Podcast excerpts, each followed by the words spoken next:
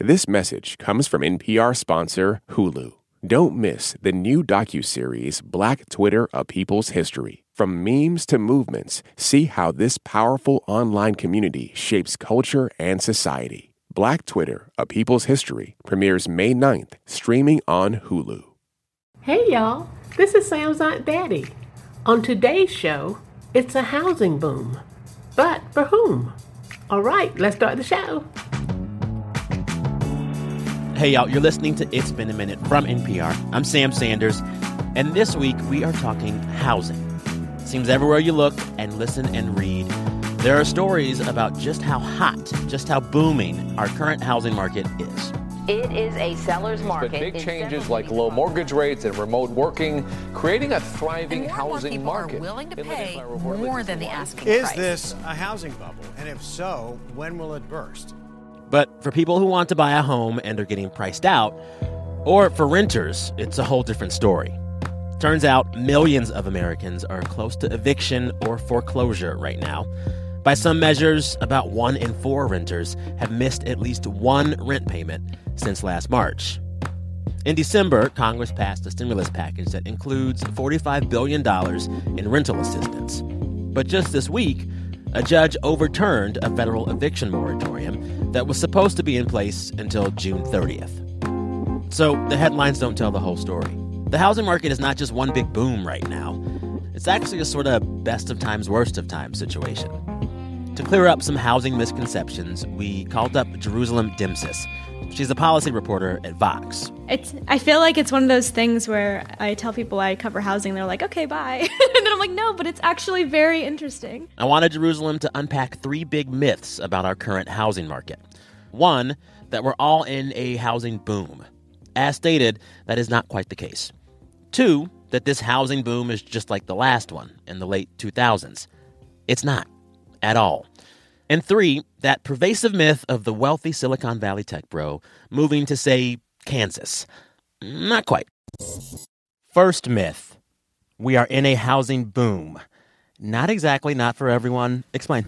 Yeah, I mean, I think the big thing here is how you define a housing boom. It's definitely the case that the market is incredibly hot, hotter than it's ever been. But what that means is that prices are really high. They've been skyrocketing um, over the last year. And that means that if you are a homeowner, that's really great for you. Uh, between September 2019 and September 2020, homeowners got one trillion dollars in additional home equity. No, That's they wealth didn't. Are you homes. serious? Yes, Oh I'm serious. yeah. So if you're a homeowner, it's it's been a, it's been a it's been a, a good year for you, um, mostly. Uh, and then there are you know everyone else. There are people. yeah. I mean, the majority of Americans are homeowners. It's around uh, 64 percent of our homeowners. So it's a lot of people. But then you look at people who are trying to be homeowners. For those people, it's been a really hard year. Because of that, that means that you're seeing pretty wild anecdotes come about. Things like people lining up the night before to see an open house, uh, people putting in offers, uh, you know, $50,000, $100,000 above asking price.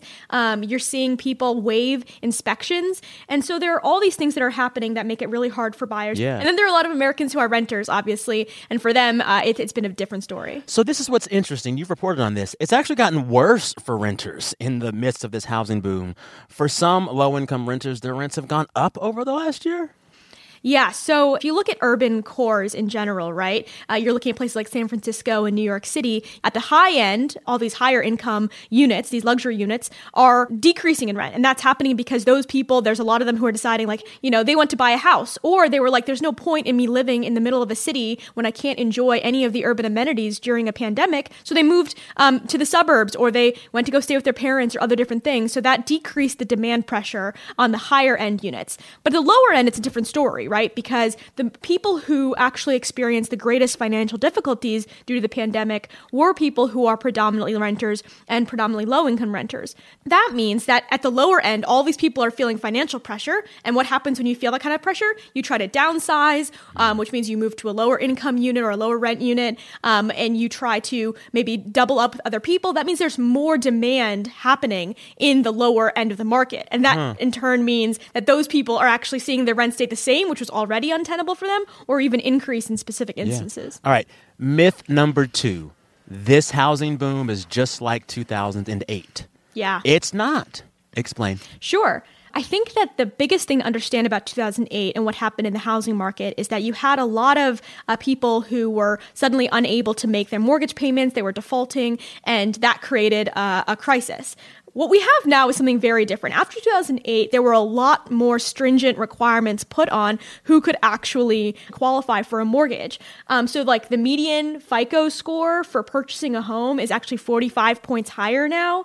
And even like a much Really? yeah even much bigger than that like the lower bound of credit worthiness to even qualify for a mortgage. So these are like the bottom 10% of people who could qualify for a mortgage. It's at like 657 points that's before the recession it was like 600 that's a pretty good credit score. That means that people That yeah so people who are um, getting homes right now these are not people who are going to default on their debt. That also means you're cutting out a lot of people from ever being able to access home ownership.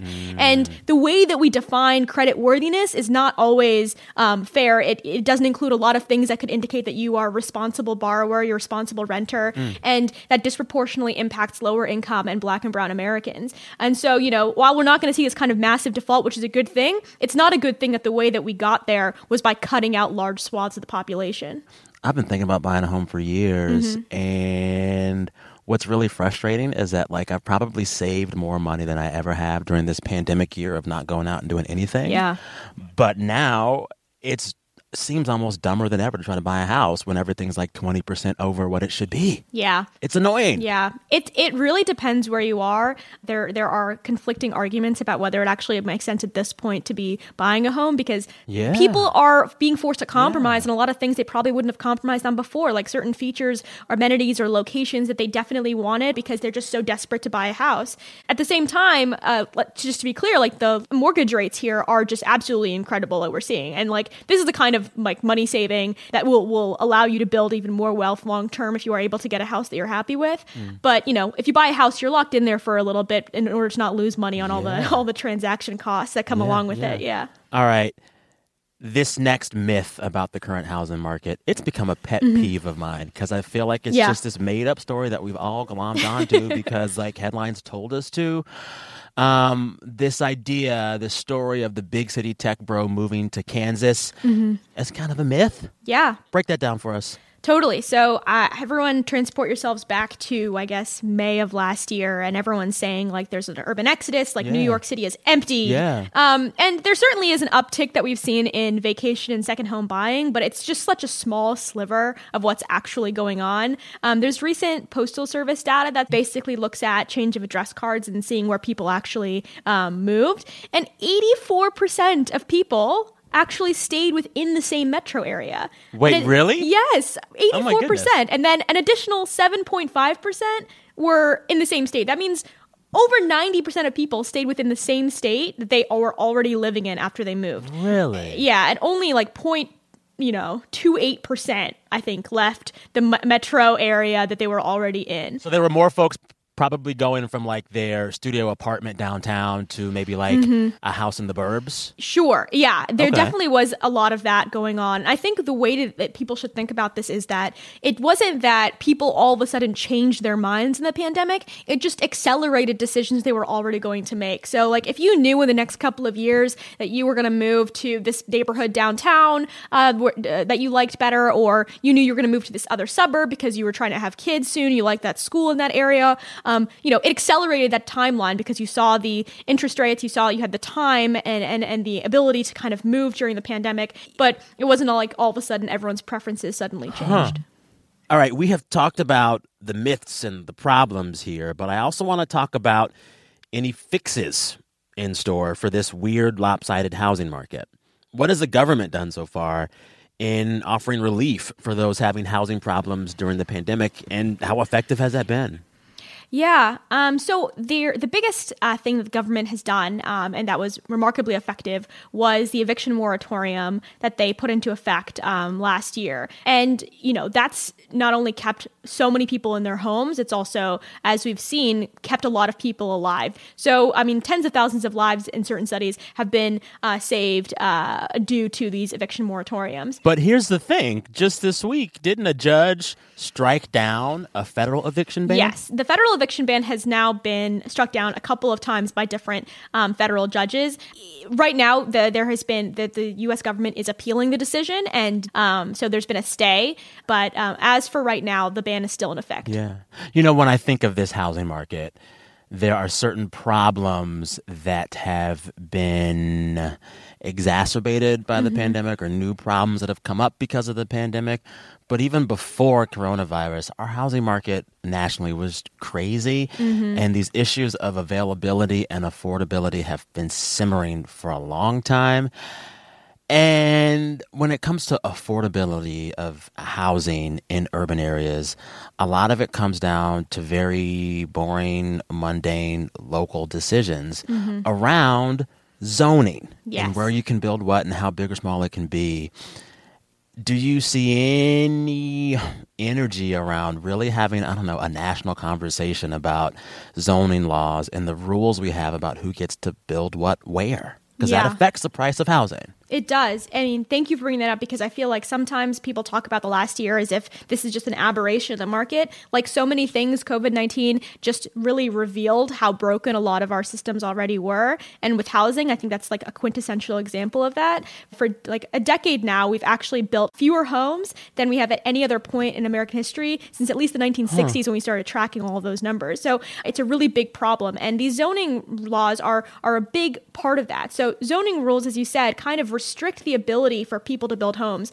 Some of these laws will say things like, oh, only one uh, house can exist on a single acre. And what we know is that, you know, if you're able to service, you know, 10 or 12 people on that property, that means you have 10, 12 more families able to find housing. And there is some momentum that you're talking about here. We've seen a lot of momentum at the state and local level in certain areas. In North Carolina, there's a bill advancing um, through the legislature. There are tons of bills advancing in California. And at the national level, Biden on the campaign trail did make a promise to quote unquote eliminate exclusionary zoning. So that's, that's those are kinds of um, uh, reforms that we're probably going to need to see on a much more widespread scale if we're actually going to get um, the kind of housing abundance that we need to provide housing for everyone.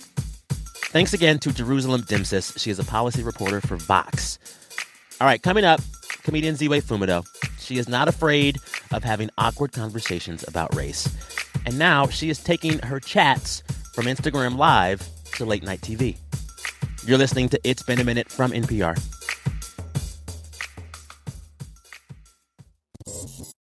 This message comes from NPR sponsor Hulu with Black Twitter, A People's History from Onyx Collective and Hulu. Directed by Prentice Penny, Black Twitter, A People's History tells the story of how black voices found a new home online and blossomed into a force for change while laying down some hilarious tweets along the way. From the memes to the movements, see how this powerful community shapes culture, society, and politics Black Twitter, A People's History premieres May 9th, streaming on Hulu. This message comes from NPR sponsor Homes.com. Homes.com knows having the right agent can make or break your home search. That's why they provide home shoppers with an agent directory that gives you a detailed look at each agent's experience, like the number of closed sales in a specific neighborhood, average price range, and more. It lets you easily connect with all the agents in the area you're searching so you can find the right agent with the right experience and ultimately the right home for you. Homes.com. We've done your homework. Today, it seems like everybody's got a bone to pick with the news. So, what happens when somebody stops talking smack and just decides to wage all out war? First thing you do in, in an invasion, you, you eliminate the communications of the enemy. And what happens if they win? Visit Stockton, California for a story about a revolt against the mainstream media that's shaken up a city. From NPR's Invisibilia. Last summer, in the midst of America's racial reckoning, an internet comedian named Ziwe Fumudoh made a name for herself asking celebrities the most awkward questions about race. Um, how many black friends do you have, Alison Roman? Um, do you define friend like someone who would pick me up from the airport or like people I follow or people that I know because I have like I would say four to five black friends that would pick me up at the airport. Four to five? You are the third person to say they have four to five. Ziwe would get famous people on her Instagram live, like celebrity chef Alison Roman, or actor slash activist Rose McGowan, or playwright Jeremy O. Harris. And with these celebrities, she would turn these almost absurd race questions into these meta commentaries on race in America right now. Ziwe's Instagram lives were such a hit that she's taking them to TV. Would you consider yourself a good ally? I try. How do you try? I, um. You have a book called Pretty Powerful. Why do you think ugly people can't be powerful? This weekend, Ziwe's new variety show launches on Showtime. It is called Ziwe. In honor of this show's launch, we are going to revisit right now my conversation with Ziwe from last July. We talk about the art of the interview and Ziwe's comfort with making people uncomfortable. Enjoy. I want to talk about your fascination with discomfort. You've talked about this before. And what I really like that you said, you said that like you want white people in this moment, good-hearted white people who think they're trying to do the right thing, you want them to feel as uncomfortable talking about race as black people feel living race every day. Totally. I mean, every single day of my life, I've experienced racism since I was I was pulled out of my mother's womb, um, and mm. it's just it's it's it's the worst. I hate it. I wish I didn't have to deal with race. Girl, right? It's it's terrible. I wish I didn't have to deal with racism, but it's like if I'm going to be uh, marginalized every day of my life, then hell, then I, will be damned if you don't feel the same way. mm-hmm. So that's just me kind of reversing. It's me taking my authority and my autonomy and kind of reversing that on a society that's really oppressed me. Yeah. When did you start doing this uh, ask white people hard questions about race to their face thing? Did it start in high school, in college? Was there a moment where you're like, I'm going to do this? Uh, so so professionally it started in 2016 but i've this is my personality trait for better or worse it makes me a horrible dinner party guest but a very funny entertainer and so i maybe started doing this in high school where i would just i was i went to prep school and i grew up in like a predominantly um, Latino neighborhood in Lawrence, Massachusetts. Um, and then I went to Andover, which is the opposite of that. It's very, very white, very rich, uh, very affluent. And so I kind of just embraced that experience of being feeling like an other all of a sudden, you know, at 14 years old. And I kind of went headfirst into it and said, hey, you know what? I'm going to make people's lives hell. Um, and so I kind of raised hell as a high schooler and would just ask uncomfortable questions because it made it entertained me. Um, and it gave me um, joy when otherwise I might feel sort of excluded.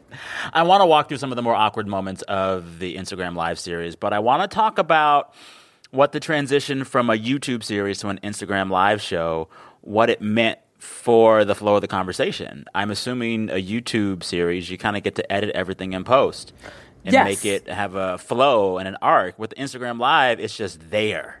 Oh, How does that 100%. change these questions and these conversations? Well, I think if someone said something egregiously racist during the YouTube production, I would just cut it out because it's like I don't think anybody is helped from being traumatized this way. Whereas with um the Instagram lives, it's I have to really be an active listener because it's like we, I think you see it most with the Alison Roman interview where she, I ask her, "What do you qualitatively like about Black people?" And she kind of stutters. She's like, "Um, qualitatively, uh, that." I mean, I, I can say what I like qualitatively about my black friends, or you mean generally speaking? However about, you interpret the question. Um, qualitatively, I love that they, um, their food almost always tastes better than mine. Okay, we're They're gonna stop you right way there. better dancers. Stop you right there. We're gonna okay. stop you. I'm doing you a favor. Okay. And so I don't really give her anything because I want to see what is the natural, what's her natural inclination for that question. Because my point isn't necessarily to get my guest canceled. My point is to show the ways in which, in conversation, we bring up unconscious biases and we bring up racist backgrounds that we have just v- by virtue of living in the United States. And so I get the most, I'm the most happy when I have audience members message me in my DM saying, hey, like, I watched your show and I saw the way that the guests answered questions. And now I'm mm. thinking about the way I would answer those questions. And I realized like, hey, I'm not perfect and I have a lot to learn because I, Ziwe Fumudoh, I'm not, I'm not perfect. I am not the gatekeeper of racism in America. I'm just trying to learn and I'm trying to teach others. And I think that we can grow and heal as a nation if we work together to unlearn racism. Yes. yes. Do you think there was something about your upbringing, where you grew up, where you came up, where you went to school, how you were raised, that turned you into the kind of person who is all about asking these kind of questions? Because, like, I don't know, I'm just as black as you are, and I don't think I have the boldness to do what you're doing. although I love what you're doing. Oh, thank you. Do you think a lot about like what in your background led you to here? Um, I think, yeah, I mean, yes, I was raised by Nigerian immigrants who are so brutally honest, it hurts. So, really, like, what you're seeing in me is just like all these different cultures converging into one very sharp and rude and opinionated individual uh, for the benefit yes. of my audience. I love it. You are everyone's hilarious Nigerian auntie. Yes, for and better or for worse. um, what has been the moment in these interviews that has surprised you the most, or are you ever surprised? the moment that I'm oh I'm the show is set up for me to be surprised. I do not know what my guests are ever going to say and I'm constantly shocked. I was really surprised to see the trend of 4 to 5 black friends. That was surprising. That is a weird thing to me. Yeah, because well, you know why it was surprising is because the first time you I experienced it, I didn't think anything of it and then you get to the second and third time and you're like you start to realize, "Oh, this is actually a social trend and it reflects like a, a greater discomfort to say, "Hey, I don't have any black friends or I have more than 5 black friends." This is like a number I'm going to throw out to feel comfortable um, and to look really politically correct. So that really I find so compelling. But truly, everything about the interview um, surprises me. Yeah. The fact that my guests say yes surprises me, but it may, it delights me. Yeah. Okay, so I gotta ask, even though I'm never gonna be on your Instagram show because I'm too scared, what would be your gotcha question for me? I what would be the gotcha? I think I would ask you about you. So I listened to your Jeremy O. Harris interview before I interviewed Jeremy O. Harris. Okay, thank you. yeah, of course, it was really, really riveting. And but my biggest question would be, why didn't black women come up more in that interview? Oh. yeah. And I think the answer would be, I need to do some self reflection on the ways that I speak to and talk about issues pertinent to black women in my work. Wow, look at us growing and healing look in at us real time. Li- listen, listen, growing, growing, darling, darling, honey. Look at me like a little, like a little sprout in the sun, honey. yes, yes. Oh my god, I love it. That was comedian Ziwe Fumudoh. We spoke last July. You can catch her new show called Ziwe May 9th on Showtime. Up next, I bring on Ari Shapiro and Audie Cornish, hosts of All Things Considered. Their show is 50 this week, as is NPR itself. We'll discuss that and also play a little game of Who Said That. Stay with us.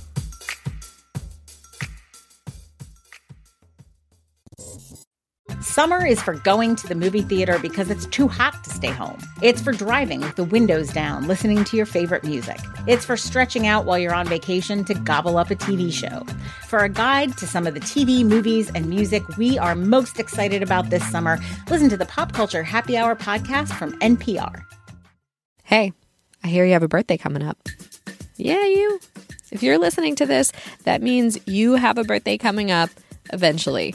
And here at Life Kit, we want it to be a special one. Magic can happen, and good luck can happen, and serendipity can happen if we're open to it. How to have a good birthday, even if you're not a birthday person. That's on the Life Kit podcast from NPR. Listen to Embedded for moments that stay with you. I could smell the smoke, I could smell the dust. Voices that resonate. Stories that change the way you think about your life. How how did we get here? The Embedded podcast is NPR's home for original documentary series. Listen wherever you get your podcasts. Ah, the satisfying sounds of more sales in your business. And from the sound of it, your business is growing. But you shouldn't have to pay more to scale your business. With stamps.com, you can import orders from wherever you sell online, find the lowest rates with the fastest delivery times and instantly deliver tracking updates to your customers and stock up on supplies. Get started at stamps.com today with code PROGRAM for a four week trial, free postage, and a digital scale. On NPR's Throughline, we cannot function for 24 hours without cobalt because it's in our smartphone, our tablet, our laptop. And as a consequence, the lives of the people living in that part of the Congo descended into just a catastrophe. Find NPR's Throughline wherever you get your podcasts. You're listening to It's Been a Minute from NPR. I'm Sam Sanders, and for this week's game of Who Said That, I am joined by two people, two friends, two colleagues who were celebrating this week two birthdays. Ari Shapiro, Audie Cornish. Hello, how are you? So good to be here. Tell us the birthdays. Oh, you mean Uh, our we- show's birthday? We look Yeah. amazing for the age of 50. Our show, All Things Considered, celebrated its 50th anniversary this week, and so did NPR. Yeah, this is a pretty big deal. Um, how are y'all celebrating? Um, well, they sent us sweatpants that say Sweatpants all and things champagne. considered and champagne. Though for the record, it was cava. Um, Audie is the kind of woman who will tell you that champagne only comes from the Champagne region of France. no, I'm just saying it was cava, and don't at me. Anyone who hears this, okay? It's like I have worked to know the difference. Yeah. I was thinking in advance of this conversation, I have been listening to All Things Considered for a very long time. I love the show, but I've never figured out if that theme song has lyrics. Does it? No, the Morning Edition theme song did. The All Things Considered what? theme song. I, to my knowledge, maybe they exist and I've never heard of them, but you know the Morning Edition lyrics, right? I, I realize No, we're I here don't. to talk about our show, All Things Considered, but Tell us. it's something like. I hate to get up in the morning. Please don't wake me up this morning. I just want to stay in bed. Or something like that. I swear to God, this Wow. is real. Yeah. That was nice. That was great. Today I learned. All right, then on that note, as a last challenge before we play Who Said That, I am welcoming either of you to riff up some ATC theme song lyrics right now on the fly. Take it away, Audie. I can't remember. How does our song go? Bum, bum, bum, bum, bum, bum, bum, bum. yeah, yeah. Give it some lyrics. This hasn't changed since 1980. Somebody send us a new theme. So when I was leaving my job as London correspondent, my producer Rich Preston said ATC needed a new theme song because he said the current theme song sounded like I'm a middle-aged parent picking up my children before I get some groceries. Not wrong. I see no lies there. No, no, we like the theme song, and we, you know, it doesn't have lyrics, but that's okay because we we welcome our listeners to fill in the blanks. It's a oh, two way wow. conversation. Two way what you Nice say save. conversation. Nice save. Nice save. You're welcome. on that note, let's play Who Said That. I'm not going to say Ari Shapiro has the advantage here, but he has, I believe, at this point, both played Who Said That and hosted it and been the quizmaster. In anticipation of this, I've studied the last several years of Who Said That and uh, examined the topics that occur most frequently and the voices that recur. So I feel very prepared. I've got a spreadsheet in front of me. Wow. Okay. None of On that is true, note. by the way. None of that is true. It sounded very. It sounded. It very, did. It sounded so convincing. Part of our job Yeah. is to sound convincing. That's I literally in the job description. that's description. True. That's true. All right, here is the first quote. As you know, there are no buzzers, no timers. I'm bad at keeping score. Just yell the answer out. Tell me, Ari and Audie, who said this? Here it is. Naveen, why did you unmatch me? It's me. Is that from like The Circle, the Netflix show? Ben- No, it is- No, yo, yo, yo, Ben Affleck. Yes. Ben Talking Affleck. about a lady who Yes. matched with him on Raya. Raya. What is it? Raya? Raya. Well, I don't know Raya. what it is because I'm not. It's like famous. Tinder for influencers. It's famous people Oh, Tinder. No. And this woman, I guess, like post. Well, I actually don't know the story. I just saw So, Ben Affleck's okay. face saying this. Do you know the yeah. story? Here's the full story. That quote, Naveen, why did you unmatch me? It's me. It comes from Ben Affleck. And that video from Ben Affleck ended up in a TikTok from user Naveen J. She posted that video of Ben Affleck saying that to her with the caption, thinking about the time I matched with Ben Affleck on Raya and thought it was fake, so I unmatched. And he sent me a video on Instagram. Naveen, why did you unmatch me? It's me. and it's just I don't know. It's just a whole bunch of like divorced dad vibes from Ben Affleck. Yeah, that's embarrassing. Oh, listen, I actually felt bad for him because that's the whole point of having this like dumb fancy people Tinder, right? So that you like don't have embarrassing interactions with people who just like cloud chase. Sorry, not sorry. You think there are no Mhm. catfishers on Raya or Raya or whatever it's called? I just think that like it must be hard to date when you're famous. Poor Ben I'm not Affleck. cutting Ben Affleck no slack. I'm not cutting Ben Affleck listen, no slack. listen, trust me, I'm from Boston. I never thought I would be saying this, but I just think dating is hard. And Dating I can't hard. imagine doing it in a scenario where people like want to turn you into a joke. You, Audie, I didn't think this was possible, but you've made me feel sorry for Ben Affleck. I will say, I don't know why I care so much about Ben Affleck's personal life. I'm not sure I like any of his movies that much. But the other week, when he was rumored to have like had a secret meeting with J Lo, what the Sam of like the early 2000s was like giddy and First googling of all, everything about it. was it if it was in the tabs and she was sitting in the window in a car that did not have tinted windows? Help me out. Yeah. Come on. Oh, Sam. you know all the You details know of this better than story. No, I'm I- just saying we Yeah. we know how celebs work the tabs, and I just think like those two who happen to see each other In front of a uh-huh. camera. and uh, I just Bring don't in the know why I- skeptical journalist's eye. Think Audie about it. So let's say you just got put on blast by Naveen. How are you gonna bounce back? J-Lo. J-Lo. Take that, Naveen. Who also who also needs a bounce back? Mm-hmm. Somebody who just you you, know J-Lo does not need a bounce back. J-Lo is doing just had fine. yet another engagement fall out. Wow, you are really up to speed on your celeb gossip. I am just saying, let us all put on our thinking caps and think politically. How does that story look? Mm-hmm. There you go. on the next season of mm-hmm. Embedded. oh my God. All right. Oh my god. Audie, you get that first point. Here is the next quote. Tell me who said it. Can you show the light? Would I ever go into this lighting for no reason? No. Who said that? A famous diva who got her second dose this week. I mean, I can name a bunch of famous divas, but I have no idea who that one is. Just start naming famous divas. Well, the thing is, when you talk lighting, it makes me think Mariah. Like, who Yes, cares about their? yes. Wait, Oh my did gosh. you just is it Mariah? Guess that. Wow, I Audie just guessed. Listen, Cornish. Mariah knows her angles. It Yes. says something about us that you were thinking Mariah and I was thinking Barbara. Both I was going divas. like Bette, Barbara, Liza. Like that's where my head was at. Those are my divas. Let's be honest.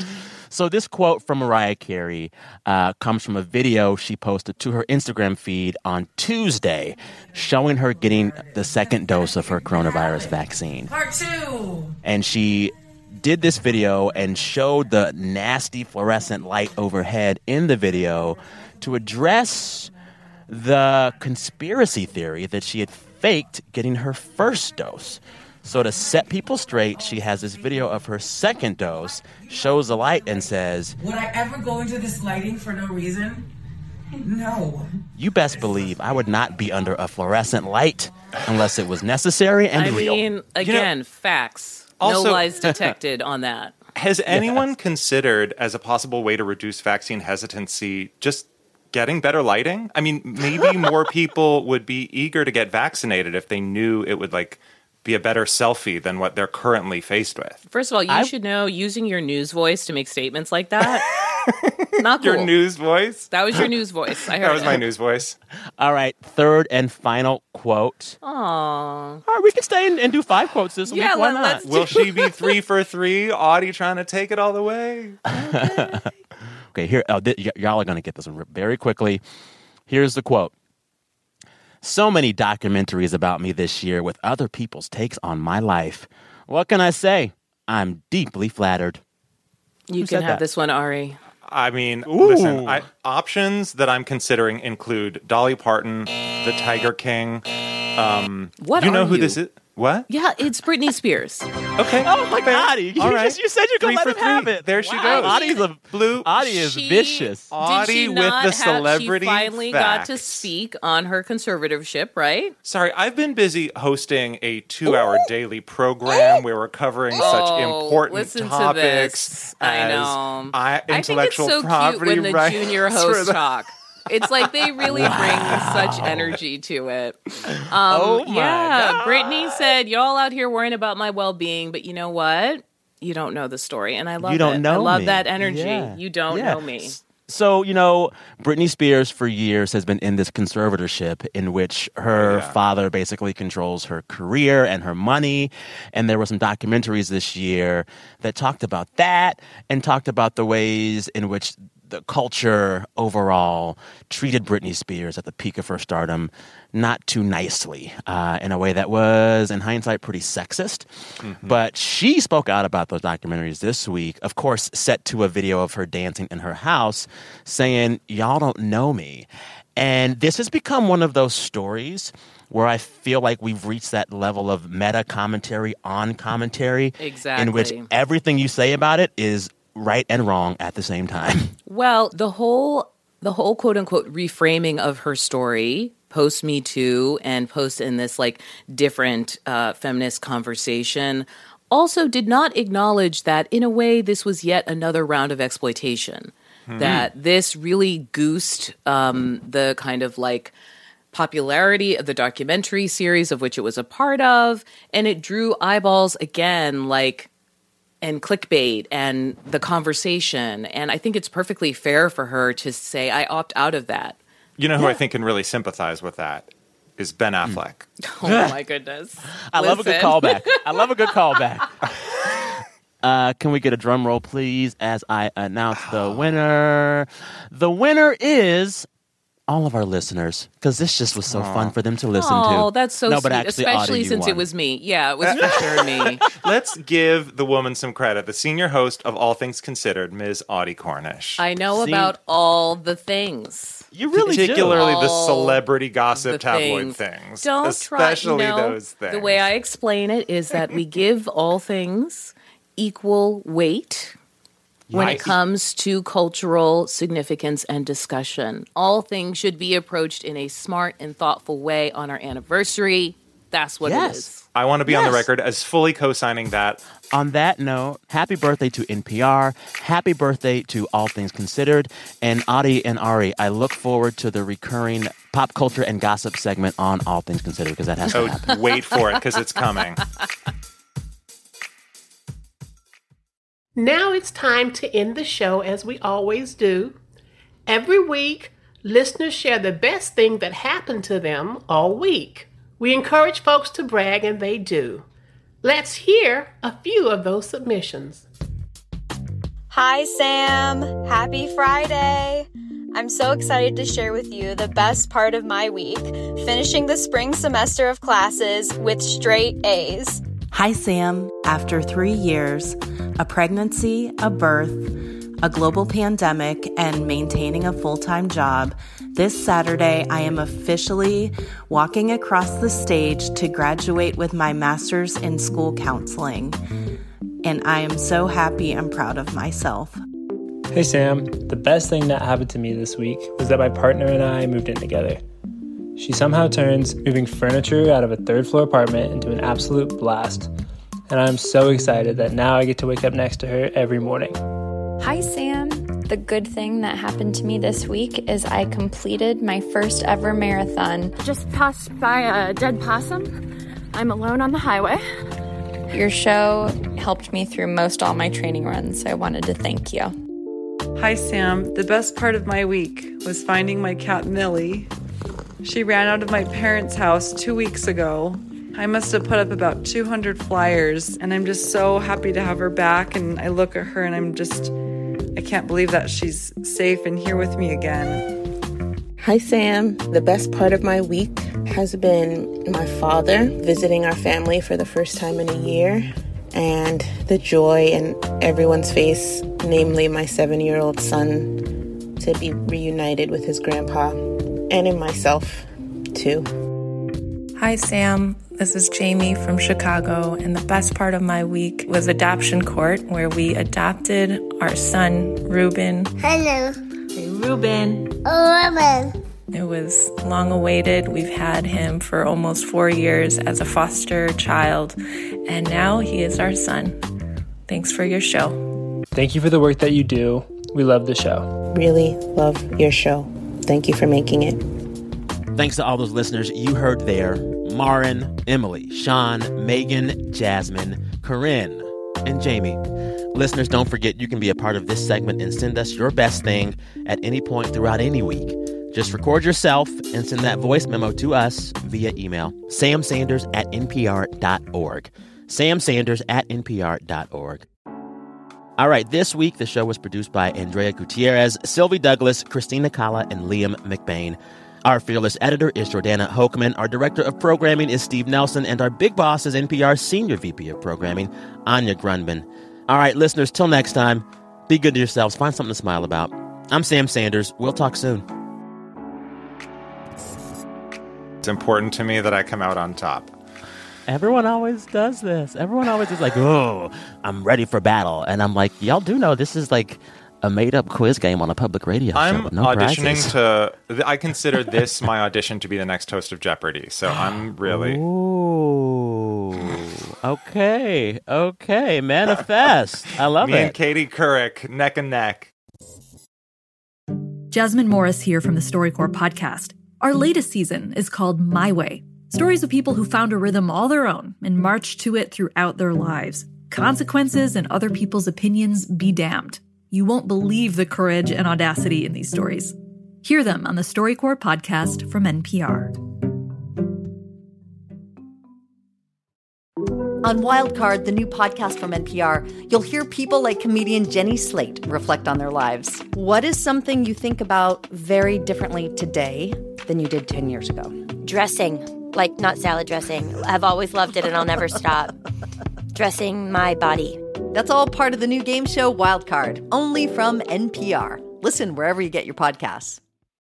I'm Jesse Thorne. Why did Cole Escola write a bonkers, extremely fictionalized play about Mary Todd Lincoln? Well, you know, it was 2020 and we were all so isolated. I, I just started doing research. On, but the truth is, I, no, I just thought of it. We'll talk about that and more on Bullseye from MaximumFun.org and NPR.